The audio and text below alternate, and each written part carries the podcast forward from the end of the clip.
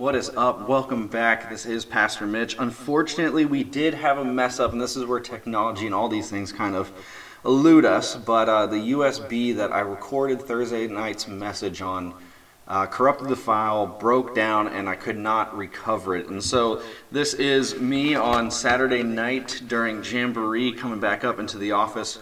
Hopefully, re recording it so it might be a little shorter than when it is in person, but I am so excited because finally we've been going through the Sunday school Sunday school story series, um, and we're finally into the New Testament. I know we've been hunkering down in the Old Testament, like Daniel in the lion's den, uh, David and Goliath, Jonah and the whale, or the big fish, as we read in the Hebrew, um, even the fiery furnace, and all these different stories. And, and throughout of it, my heartbeat has always been to uh, to show you all the foreshadowing that's been happening, pointing out all the, the- theophanies and Christophanies that take place. Um, but now we finally get to look back like this is the part that is is so cool um, that I actually read in a book that I just finished by a, a Hebrew scholar. His name is uh, Chad Bird, and he wrote a book called The Christ Key. And and so I think kind of giving some backstory to this is uh, I've been showing you how to almost orient yourselves looking forward. Right? We're, we're looking forward and, and depicting that promised Messiah, understanding where, where he's coming in and out, how God keeps entering into creation. Right? Like that's what a Christophany is. That's what that theophany is. It's almost that pre-incarnate Christ, God, God popping into creation to move forth His plan that's ultimately going to be redemption and then being with us fully one day. We saw that in the pillar of cloud and fire with uh, Moses and the Red Sea. We saw it even with like the Melchizedek, uh, uh, high priest Melchizedek. We saw it with um, even just a foreshadowing of Jonah and the whale and how the Messiah would be resurrected. Jesus says that he is that Jonah is that sign for that generation. He says that in the New Testament, but we just we think to those things and we think to even David, right? Like you're not David. Like Christ is David. You are the Israelites scared, looking for that Redeemer to come, and, and David is that foreshadow, even in his kingship, right? We understand that all of the messianic prophecies and, and redeemer prophecies are based around that line of David, that rule of David. It's going to be that king who sits on the throne. And so there's always a lot of things about orienting, right? I know I made the joke on Thursday night, kind of talking about how you see those Jeep Wranglers with the uh, tire cover on the back. That's like, not all who wander are lost. Like, no, you are. You just don't want to admit it and you want to make it sound cool. Like, you're lost. But orientation is such a big grasp, right? And so this is this is going back to Chad Bird. This is what he says in this book talking about how even the Israelite people in their culture oriented themselves and the wording with it and just the depth behind it. But this is the quote it says, In culture, to orient oneself is to face east, towards the rising of the sun. For the Israelites, it was much the same. The Hebrew word for east was quadem, also meant forward. So east also meant forward for them. Thus, to orient yourself Hebrew style, you face quadem, forward or eastward. But here's where things get highly instructive. Quadem not only means east and in front, but also it has that sense of it means past or already seen, or olden days. And this makes perfect sense when we reflect on it a bit. The past is what we've already experienced, already seen, right? So the past is not behind us, but it is in front of us. And and that hit me so hard because the reality is is God chose to write through this culture. He chose to, to make his words be wrote down by these Israelites, by this Hebrew culture. And so he instilled this thought, right? This culture wasn't just randomly there, this thought just wasn't, wasn't randomly there. He put it into place. And, and I love what Chad says in his book, kind of uh, later on in this section, talking about the orientation of how the Hebrews kind of oriented themselves with this. But it was almost like he, he, he titled the chapter of the book, Walking Backwards to Bethlehem right? And it's this reality of as we read Scripture, we actually look back from the garden and start walking and taking those experiences, and we enter into Bethlehem. And what do we know is in Bethlehem? Well, that's what's going to be this story tonight, which is the Nativity, right? The birth of our Savior. And that's now where we hunker down with this Sunday school story of the Nativity, the birth of Christ. You know, so so we now can look at everything we've covered in the Old Testament again from all those other stories that we um, experienced and walked through, and we now get to watch them come into culmination with this birth narrative. I want to read two quotes to you. First one, first one is from G.K. Chesterton from the book Everlasting Man. He says this. He says, The place that shepherds found was not an academy or an abstract republic. It was not a place of myth allegorized or dissected or explained or explained away. It was a place of dreams come true. It's this reality that we can't allegorize, we can't use it as a fun little story to make it our own. Like Jesus wasn't this ambiguous thought. Like he Christ is God in flesh entering in fully in finality into humanity to bring ultimate redemption, what was only depicted for us in the Old Testament. And there's this other quote from Eugene Peterson, who I have to specify because I did on Thursday night, is, and I have to say this again, he never meant for the message to be a translation. People just went crazy and made it one. He meant it to be a paraphrase for his kids. He's an amazing, also Hebrew scholar and, and just a wicked good theologian and pastor. Such a great heart. But this is the quote that he says. He says, the splendor of creation and the agonies of redemption combined in this event. This center where God and Christ invade existence with redeeming life and decisively defeats evil. Like that's how he depicts the birth of Christ for us.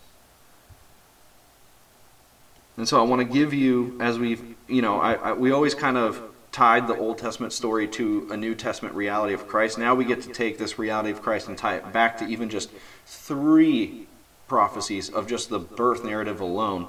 The first one is Micah 5 2, which says, But you, O Bethlehem, who are too little to be among the clans of Judah, for you shall come forth from me one who is the ruler in Israel, whose coming forth is from old, from ancient of days. So we see the place is going to be Bethlehem, right? Then the manner. Therefore the Lord himself, this is Isaiah 7:14. Therefore the Lord himself will give you a sign. Behold, the virgin shall conceive and bear a son, and shall call his name Emmanuel. And then we finally see the purpose. I will put enmity between you and the woman, and between your offspring and her offspring. He shall bruise your head, and you shall bruise his heel. Other translations, this is CSB. Other translations say he will crush your head and you will bruise his heel. That's Genesis 3:15. All the way in the back, right after we fell into sin and sin entered the world, God already made a promise about a savior who was going to come and ultimately crush sin and death. And so those are just three prophecies alone. And so if you're following along, I want you to open up to Matthew chapter 1, verses 18 through 25 and we're going to kind of break it down verse by verse, but what I want to do first is I actually just want to read Matthew chapter 1, verses 18 through 25, all the way through, and then we'll open up and kind of dissect it. So, Matthew 1, 18 through 25, it says, And the birth of Jesus came about this way. After his mother Mary had been engaged to Joseph, it was discovered before they came together that she was pregnant from the Holy Spirit. So, her husband Joseph, being a righteous man, and not wanting to disgrace her publicly, decided to divorce her secretly. But after he had considered these things, an angel of the Lord appeared to him in a dream, saying, Joseph, son of David, do not be afraid to take Mary as your wife, because what has been conceived in her is from the Holy Spirit. She will conceive in her, uh, in her is from the Holy Spirit. She will give birth to a son, and you will name him Jesus, because he will save his people from their sins. Now all this took place to fulfill what was spoken by the Lord through the prophet. See, the virgin will become pregnant and give birth to a son, and they will name him Emmanuel, which is translated, God is with us. When Joseph woke up, he did as the Lord's angel commanded him. He married her, but did not have sexual relations with her until she gave birth to a son, and he named him Jesus. And so we look at this opening passage of this birth narrative of Christ, right? We look at this and, and we see first off in verse 18, right? The birth of Jesus Christ came about this way. After his mother Mary had been engaged to Joseph, it was discovered before they came together that she was pregnant from the Holy Spirit. So, first and foremost, in Hebrew tradition, this isn't you have to even take this opening verse to dismiss some of the weird cultural preaching that takes place where people try to equate Jesus and Joseph and Mary to this like uh, this baby out of wedlock, and they're these despondent teens, and they don't know what's going on, and yet Jesus was birthed into this mess. N- no, it's wrong. Actually, in Hebrew tradition, engagement was more of a they were already legally married, but for a year they had no consummation of the marriage, almost as a as a ritual or tradition to establish purity in the marriage. So it was, it was, they were technically already married, legally binded. It was there. They were, there was no out of wedlock sense. They were actually just in the midst of the purity stage. They almost were married to then do the engagement. It wasn't engaged to be married. So you have to flip the script. Remember the culture that we're being given and being written through. And so verse 19 then says, Her husband Joseph, being a righteous man and not wanting to disgrace her publicly, decided to divorce her secretly. See, here's the reality. If uh, in Deuteronomy 22, the legal punishment for an unfaithful wife was to stone them in public until they died. Um, so keep that in mind when you hear that phrase, right? So her husband Joseph being a righteous man. See, there's two different versions of righteousness. We have to remember that, right? The, the, the human righteousness and then the godly righteousness. And if this was Matthew writing about Joseph in the sense of him being that like pharisaical and sadduceical like righteous right? Like that religious like out in public like i'm going to do whatever it takes to uphold the law so people think that i'm godly. I mean he might have struggled but he probably he would have followed through on deuteronomy 22 he would have followed through on the scriptures right? See because we have to take a step back even for a moment and remember that we we so often try to separate Old Testament, New Testament. We we fail to see the full story that it is, and I pray that through this sermon series of Sunday school stories, we we we see the continuity of Scripture. But more importantly, for Joseph, like the like when I say I have the Scriptures, I talk about the sixty-six books of the Bible, the Old Testament, New Testament, right? For them, when they said that they had the Holy Scriptures, they're talking about what we call the Old Testament. It was put into place by the New Testament time already. We've covered that in our last summer series. And so for them, like that, it held truth. They didn't look at it and go, oh, that's just Old Testament. We're not in Old Testament times anymore. Like they didn't have that distinction. And so for for Matthew to write that Joseph, being a righteous man and not wanting to disgrace his wife publicly, we catch a glimpse of now two things. A, that this is a godly righteousness because he's remembering what God instituted in the garden between man and woman, becoming one flesh right? That marriage was an oath that was instilled and instituted by God. Yeah, there's there's tradition and there's custom and there's all these things, but he he outweighed those based off of the truth and the wisdom and the and the oath that God had given. And so we see this as why Joseph could honor the law and God at the same time by still doing the divorce but not wanting to have her be put to death. Then we jump into verse 20. It says, But after he had considered these things, an angel of the Lord appeared to him in a dream, saying, Joseph, son of David, do not be afraid to take Mary as your wife, because what has been conceived in her is from the Holy Spirit. She will give birth to a son, and you will name him Jesus, because he will save his people from their sins. And now all this took place so to fulfill what was spoken by the Lord through the prophet. See, the virgin will become pregnant and give birth to a son, and they will name him Emmanuel, which is translated God with us. I love this. I love that he's given this dissertation. It's his theological dissertation. We don't we glance over it so often because it's the birth narrative of Jesus. We don't expect there to be much because it's the it's just the story about a baby being born. But we have to look, son of David. Why? Why did the angel have to throw that in there? He wasn't technically the son of David if we look at Scripture and we see the genealogies, we see he's from the line of David. But what the angel's doing and what, what Matthew, as the author, is doing via the Holy Spirit for us as reading the story, we see that he's being reminded of his lineage and also of all the messianic prophecies that were based around the line of David, the throne of David. See, the Messiah was to come based off the kingship of David. So Joseph, son of David, the angels reminding him, this is, this is sacred, this is holy, this is true. And then verse 21 then connects this child to the Messianic king who would bring forgiveness of sins and salvation via the new covenant. We see it in Jeremiah 31, 31 through 37. We see the dispensing of the Holy Spirit, which Jesus ends up doing. We see the forgiveness of sins, which we were just told he does here, right? We see that he's going to bring in a final and true people which we see Jesus ultimately does by bringing people from every tribe, nation, and tongue. So we see the new covenant being brought as a consummation of all the old things that were put into place. In verse 22 to 23, then point us back to the scriptures we opened with, right? It says that all this took place to fulfill what was spoken by the Lord through the prophet. See, verse 22 and 23, they point us back to the scripture we opened up with Isaiah 7 14 the beauty of this, the beauty of what Matthew is doing, is he's saying that there isn't a discontinuity, there isn't There isn't a separation between old and new. It is this is all scripture. This is all needed. This is all so true for us. He didn't want Joseph to think there was anything that didn't regard to him and his heritage and his lineage in Christ that wasn't going to be brought back to completion. And it ends off with 24. It says, "When Joseph woke up, he did as the angels, uh, as the Lord's angel had commanded him. He married her." In verse 25, but did not have sexual relations with her until she gave birth to a son, and he named him Jesus.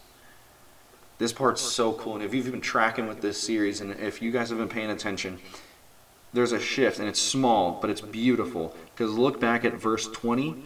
It says, But after he considered these things, an angel of the Lord, not the angel of the Lord, which we know was a theophany, a Christophany, ultimately leading up to this moment with the birth of Christ. And then we see here in verse 24, he did as the Lord's angel had commanded him. So there's this possessiveness of the angel from the Lord, right? Or the, the, that angel. So there's, again, this distinction. But why is that so important to us? Well, it's showing us the reality of what mainly angels' responsibilities and ministry were, and it was to the ministry of Christ. The angels were there to minister to Christ. We see that when Christ gets tempted later on by Satan, right, in the wilderness. We see the angels come and minister to him. But there's no longer the angel of the Lord, right? and it shows that the whole ministry of the angel of the Lord is now displayed in its final and actual incarnation of Christ. There is now, even in the small detail of translation, of literary, literary writing, to show us that all these pre incarnate entries of God into creation to help move forward his plan has now finally come to fruition in the womb of Mary. Like that that should blow our minds to think that we've been we've been seeing we keep seeing it, right? David's that forerunner, that line of David. We see this angel popping in, we see the pillar of cloud and fire, we see the burning bush, we see Jonah as a sign, we see all these things taking place. And now finally in just that one switch of a word, we realize that this baby is Christ, the Savior has finally come into creation fully as baby. And that's why I love how it wraps up in 24 and 25. Joseph usurps tradition of marriage for the achievement of protection that the oath and bond of marriage was that God instilled. See, again, it's a small detail, but it gives us this sweet reminder that the words and promises of God are over tradition and customs of man. Always following God and His word, no matter how comfortable the tradition might be or how, how normalized the action might take, we have to look at Scripture and say, This is what God is commanding of me. He says, We are now one flesh. We are now bound together. I cannot, without a good conscience, just let tradition guide what I'm about to do for eternal sake. And so Joseph married her and kept her pure until she had baby Jesus. So that's kind of the birth narrative. But there's this there's another narrative in the scriptures that I think is wrapped with the birth that we tend to forget sometimes, or we almost just again lump it in as the, as kind of just this weird story that we kind of picture on like the flannel graph, right? Like, but it's the it's the reaction narrative to the birth of Jesus. And if you're with me, we're going to flip over to Luke chapter two, verses eight through twenty. And see, verse 8 starts this way. It says, In the same region, shepherds were staying out in the fields and keeping watch and night over their flocks. So, in the first seven verses of chapter 2, and even into chapter 1 of Luke, we read about where that region is, and it's actually Bethlehem. And so that's where they are. So, in the same regions, the sheep were staying out in the field and keeping. Why is this so important? Well, Beth- Bethlehem was a hill country with gorgeous grass and gorgeous fields and gorgeous um, means to raise really good sheep. And why, again, is that important? Well, because it was this region where the temple sheep were prepared for sacrifice, for that atonement sacrifice of sin. And so I love that in verse 8 we get this seemingly just regular verse open up for us the reality that the ultimate lamb has just been born. The ultimate sacrifice for our sin has just entered into the world. These sheep will never be needed again for the atoning of sin, for now the ultimate lamb is about to be led to slaughter for us. Verse 9 An angel of the Lord stood before them, and the glory of the Lord shone around them, and they were terrified. But the angel said to them, Do not be afraid, for look, I proclaim to you good news of great joy that will be for all the people. Insight again into the premise that Jesus is the good news, aka the gospel, for all people, not just a specific group or nation, but all people. That's why, again, in Revelation, we see the masses of nations, every tribe, nation, and tongue is there singing, Hallelujah, glory to the highest. And the angels were already singing that hymn for us and proclaiming that news for us at the birth of Christ. So, verse 11 today, right? These are still the angels speaking to the shepherds. Today in the city of David, a Savior was born for you, who is the Messiah of the Lord. This will be the sign for you, and you will find a baby wrapped tightly in cloth and lying in a manger. See, verse 11 gives us the insight to the means and mission of this baby. City of David, Bethlehem, prophetic language, right? We read one of those prophecies in the opening. Sets the tone for them to see that this baby should be connected to the prophets because those shepherds, if they were raising the temple sheep, they probably knew what was being proclaimed in the temple, which was the Holy Scriptures and the prophecies and the promises and hopes of the Messiah to come. See, Savior was his mission. He was to bring great joy, right? He was to be the Savior who was born. Messiah was the foundation from which he could save. He's now linked to the whole new covenant, right? The Messiah was going to bring in the new covenant, the, the pouring out of the Spirit, the forgiveness of sins, and the, and the healing of people. And I love that it says, Who is the Messiah the Lord in verse 11, right? The baby is born to you, who is the Messiah, the Lord. That capital L for us is the same word, and that capital spelling in, in, in the Hebrew culture for us refers to God the Father, stating for us that the baby and God are one. See, Christ makes that claim over and over again in the Gospel of John that he and the Father are one. He does the Father's will perfectly, all these different things. And yet, all these accolades in the Savior, fully divine, fully man, came into the world via a baby in a manger. Our, our eternal Redeemer the, the messianic Messiah who was to come, who they thought was going to be this military leader, this tyrant, bringing the end times and, and ruling in this new creation and setting forth the correct kingdom, came as an infant into a manger. Verse 13 Suddenly there was a multitude of heavenly hosts with the angels, praising God and saying, Glory to God in the highest heaven, and peace on earth to people he favors. When the angel had left them and returned to heaven, the shepherds said to one another, Let us go straight to Bethlehem and see what has happened, which the Lord has made known to us. I love the hymn that the angels sing, also are a marker of how we should respond when God works in all around us in ourselves. When god works it's glory to god. It's never about ourselves. It's never about the religious people around us or the things that take place but it's because of the one who instills them and enacts them and puts them forth god alone. Glory be to god. Right? We, we see that sola de gloria. For the glory of god alone the angels hark this hymn for us. And what does the glory of god bring to this world?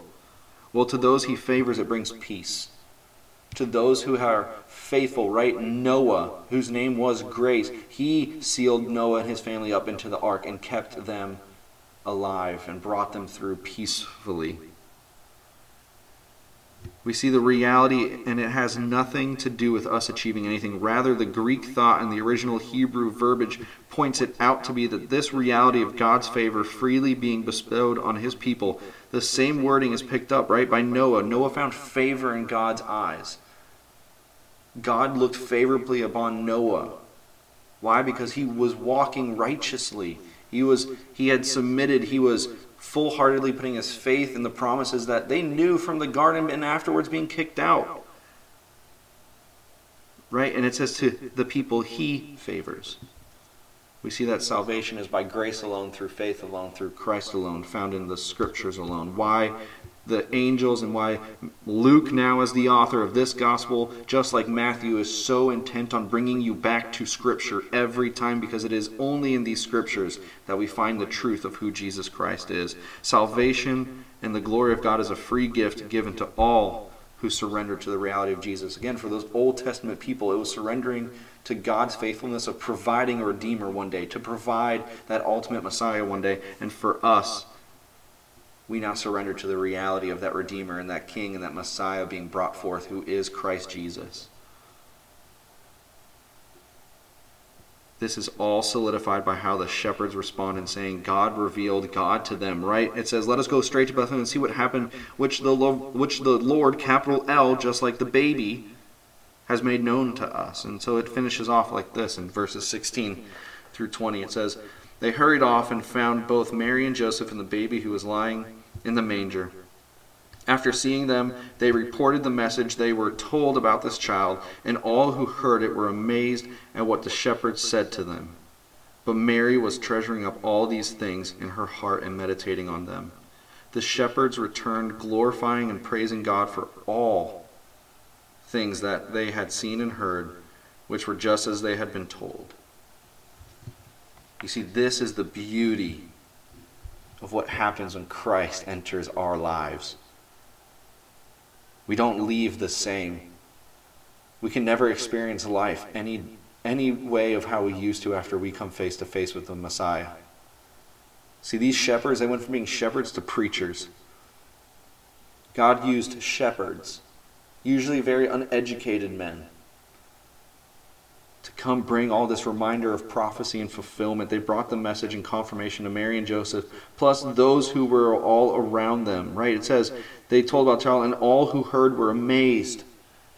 They brought that good news that the angels had brought to them in the field, and Mary became the immediate image of the peace that the angel proclaimed to them. See, she had already had this background, and so whenever, see, we like to think as believers that the gospel is this one time message that we get and we leave back as we keep maturing. No, we have to be like Mary. The gospel should be our ultimate peace.